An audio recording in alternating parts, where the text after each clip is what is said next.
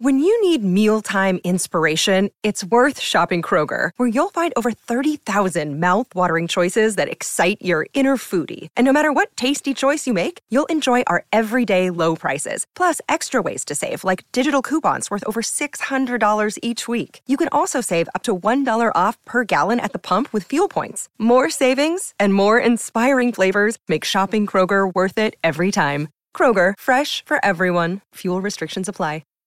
Il tuo animo è una città sotto assedio. Il problema è che probabilmente non te ne sei neanche accorto e le sentinelle sono addormentate davanti a Netflix, distratte.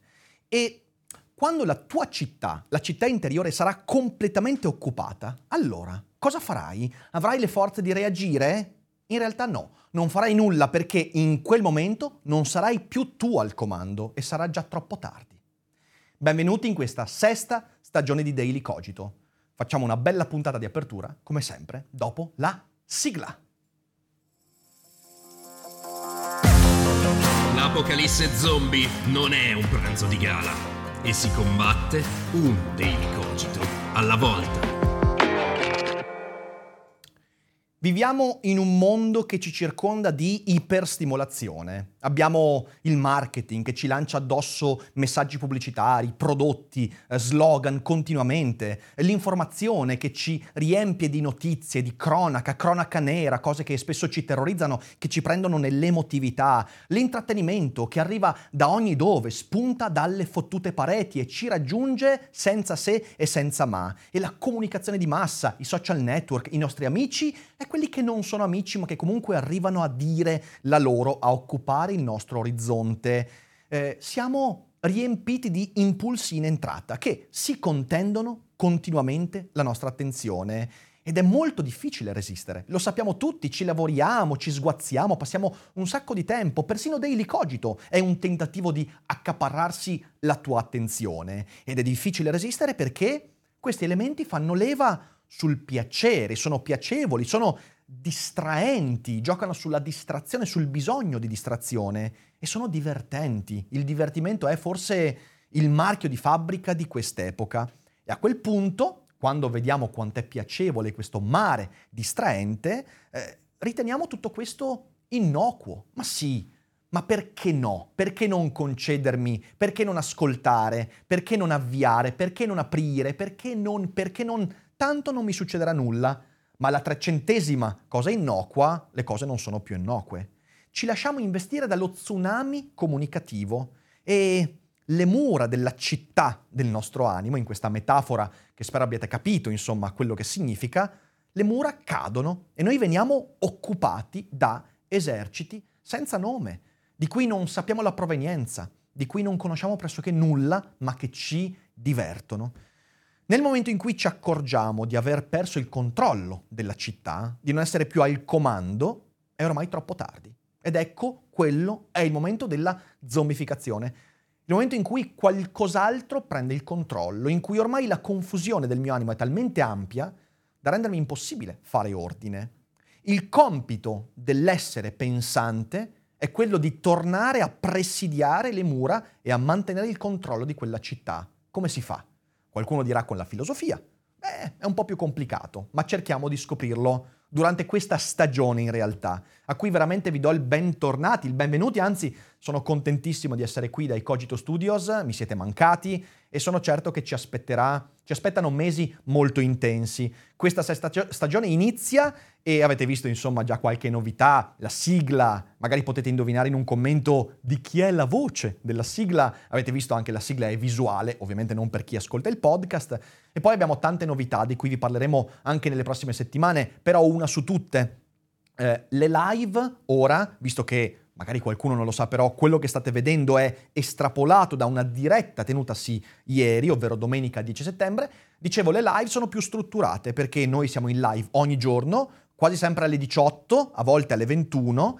E durante queste live non ci sarà soltanto il daily cogito o la cogitata o, ma anche eh, il commento di alcune notizie, alcuni articoli interessanti e poi anche la lettura e la risposta a commenti provocanti, interessanti di contenuto ricevuti nei video precedenti. Quindi l'invito è a venire a trovarci in live ogni tanto, so che siete molto impegnati quindi magari non ce la fate, però secondo me una live di Daily Cogito ogni tanto toglie il medico di torno, no, ma il medico no, però magari qualche pensiero utile lo mette in testa, quindi venite a trovarci.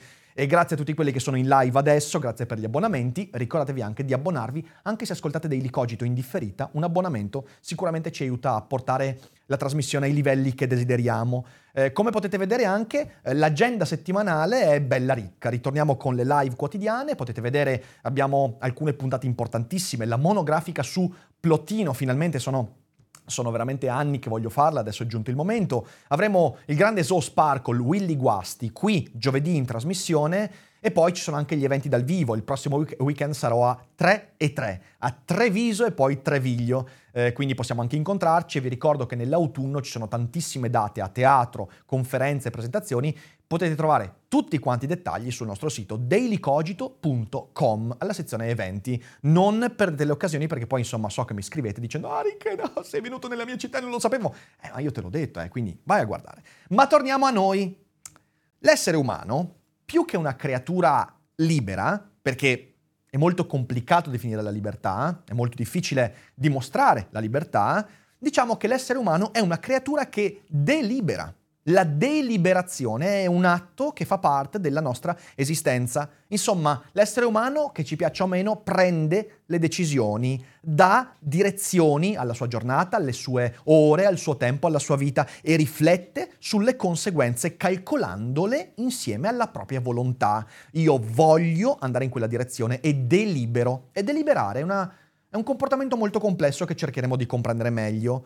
Chiunque abbia passato almeno un momento da solo con se stesso, in ascolto della propria interiorità, ha sentito quella voce, la voce che delibera, quella che spesso viene chiamata coscienza. Alcuni imparano ad ascoltarla perché ci vuole molto tempo per familiarizzare con la coscienza, altri invece scappano perché la coscienza all'inizio è molto alienante, è una voce che sembra messa lì da qualcuno che ci vuole male e che invece è molto importante ascoltare. Io credo che conoscere se stessi significhi proprio prendere confidenza con quella voce che delibera, quella voce che mi permette di prendermi i momenti e il tempo per capire cosa voglio deliberare, capire come è fatta la mia volontà. Pascal, filosofo che sapete insomma su Daily Cogito è molto presente perché mi ha ispirato tantissimo anche questa puntata, ha scritto due aforismi, anzi tre aforismi che vorrei leggervi brevemente. Ovviamente questi li trovate nei Pensieri di Blaise Pascal, che è un'opera straordinaria. L'aforisma 97 dice: Le miserie della vita umana sono tutte basate su ciò. Quando hanno voluto tutto questo, hanno voluto la distrazione.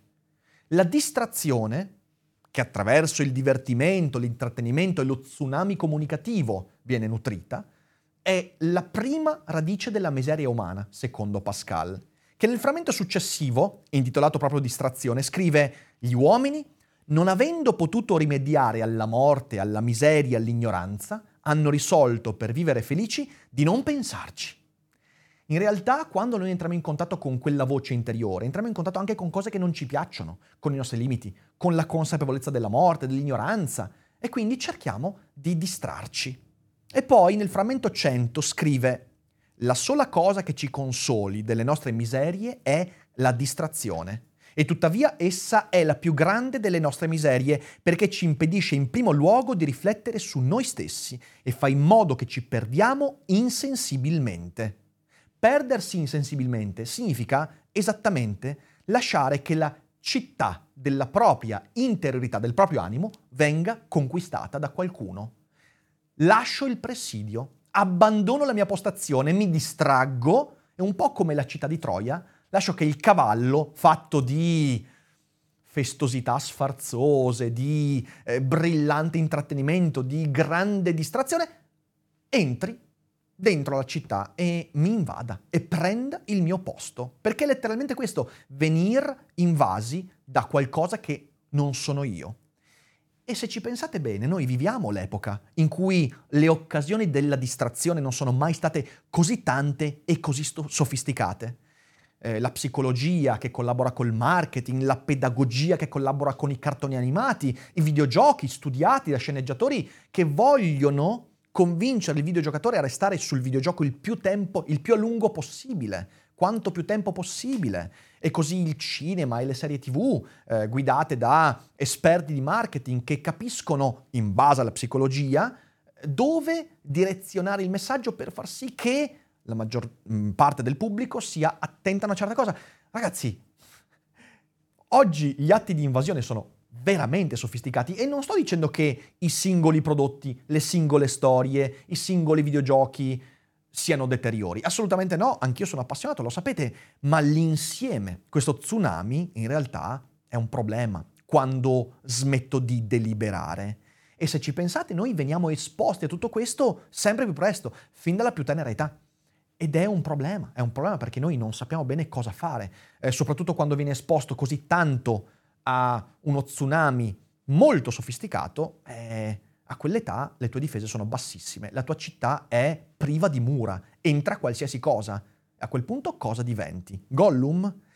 La conseguenza è l'aver chiuso tutte le occasioni di confidenza con quella voce interiore, riempendole di cose che ci assediano. La conseguenza inevitabile di questa, di questa eh, particolare sofisticatezza degli invasori, chiamiamoli così sempre per usare la metafora, è che ci hanno permesso di non avere più quei momenti di interiorità, di solitudine, quelli di cui parla Pascal, in cui, bene o male, sono costretto a prendere confidenza con me stesso. No, adesso c'è sempre qualcosa da vedere, da ascoltare, da giocare, sempre. E quindi io posso riempire il mio tempo di cose da fare, cose che mi slanciano all'esterno e che in questo modo sguarniscono il mio presidio, lasciando che entri tutto e il contrario di tutto. E per questo motivo non consideriamo più l'animo come una città da difendere. Anzi, ormai ogni volta in cui si parla dell'animo, dell'interiorità, della coscienza, un sacco di gente viene a dire, compresi i filosofi, ah, sono tutte illusioni, proiezioni, sono cose che non esistono, sono fantasie, è metafisica. in realtà questo per me è un grave problema di cui discuteremo molto in questa stagione ormai noi non crediamo più nell'esistenza di quella voce interiore e non ci preoccupiamo più di quello che ci occupa. Ed è questa la drammaticità contro cui vorrei farvi ragionare. Critico quelle visioni filosofiche come quella costruttivista, la quale vuol convincerci che l'individuo è solo il frutto di ciò che gli arriva dall'esterno, siamo il costrutto delle storie che ci circondano, dimenticando che in realtà poi io ho anche uno sviluppo psicologico che precede le storie che mi circondano, uno sviluppo che è legato alla mia genetica, alla mia provenienza, anche biologica. E anche questo tipo di voce che si incontra con quelle storie ha un certo impatto. Noi non siamo solo ciò che proviene dall'esterno. E c'è un autore che verrà qui ai Cogito Studios fra qualche settimana, che è Federico Faggini. Vacanze in Sicilia o in Sardegna? Con i traghetti GNV porti tutto quello che vuoi, ti rilassi fino a destinazione e se prenoti entro il 14 maggio, posto ponti a partire da 33 euro. Non c'è modo migliore per andare in vacanza. Scopri i dettagli su gnv.it. Offerta valida sulle linee Napoli-Palermo e Genova-Olbia, 10.000 posti disponibili che ha scritto un libro irriducibile eh, su cui mi trovo molto concorde. A un certo punto Fagin scrive queste parole, secondo me sono una staffilata, scrive se si vuole veramente capire come funziona l'universo, bisogna smettere di chiamare proprietà illusorie ciò che ci distingue dalla materia inanimata. Questo è un crimine contro l'umanità che deve essere riconosciuto, affrontato e risolto, perché porta all'eliminazione dei valori umani, non perché ne abbiamo dimostrato l'assenza, ma perché lo abbiamo deciso noi dogmaticamente. Il non ammettere l'esistenza fondamentale di queste proprietà è un problema psicologico e non logico. Questa frase, che è veramente pesante, mi trova molto concorde. Considerare la coscienza, l'interiorità, quella voce interiore, questa città che dovremmo difendere, come un'illusione, una fantasia, è un crimine contro l'umanità, nel senso che significa negare proprio ciò che ci rende umani, perché la capacità di deliberare, che adesso capiremo meglio cosa significa, è ciò che ci rende umani. La coscienza di quello che faccio entrare, la consapevolezza di ciò con cui entro in contatto è ciò che mi rende umano. E senza tutto questo io non sono più umano. E senza questo tutti i miei valori, eh, le idee, gli ideali, eh, l'etica, la morale, tutto questo viene meno.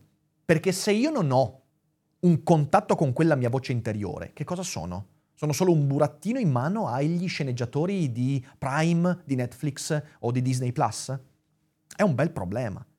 Io, come identità, sono il risultato dell'incontro tra la mia voce interiore, quella che riflette, che seleziona e che delibera, e le storie, le idee, le narrazioni che bramano di entrare a contatto con la mia vita. La mia coscienza è un filtro, è una sentinella che deve deliberare, prendendosi il tempo per farlo, sulle storie che entrano in contatto, in base a quello che voglio. La mia volontà è il mio slancio verso il mondo. E in base a ciò che voglio essere, voglio diventare, voglio ascoltare, in base a ciò che mi interessa, in base a ciò che io sono, lascio entrare alcune storie e altre invece me ne disinteresso. Se io abbandono quell'interiorità, entra tutto a caso e io divento casuale.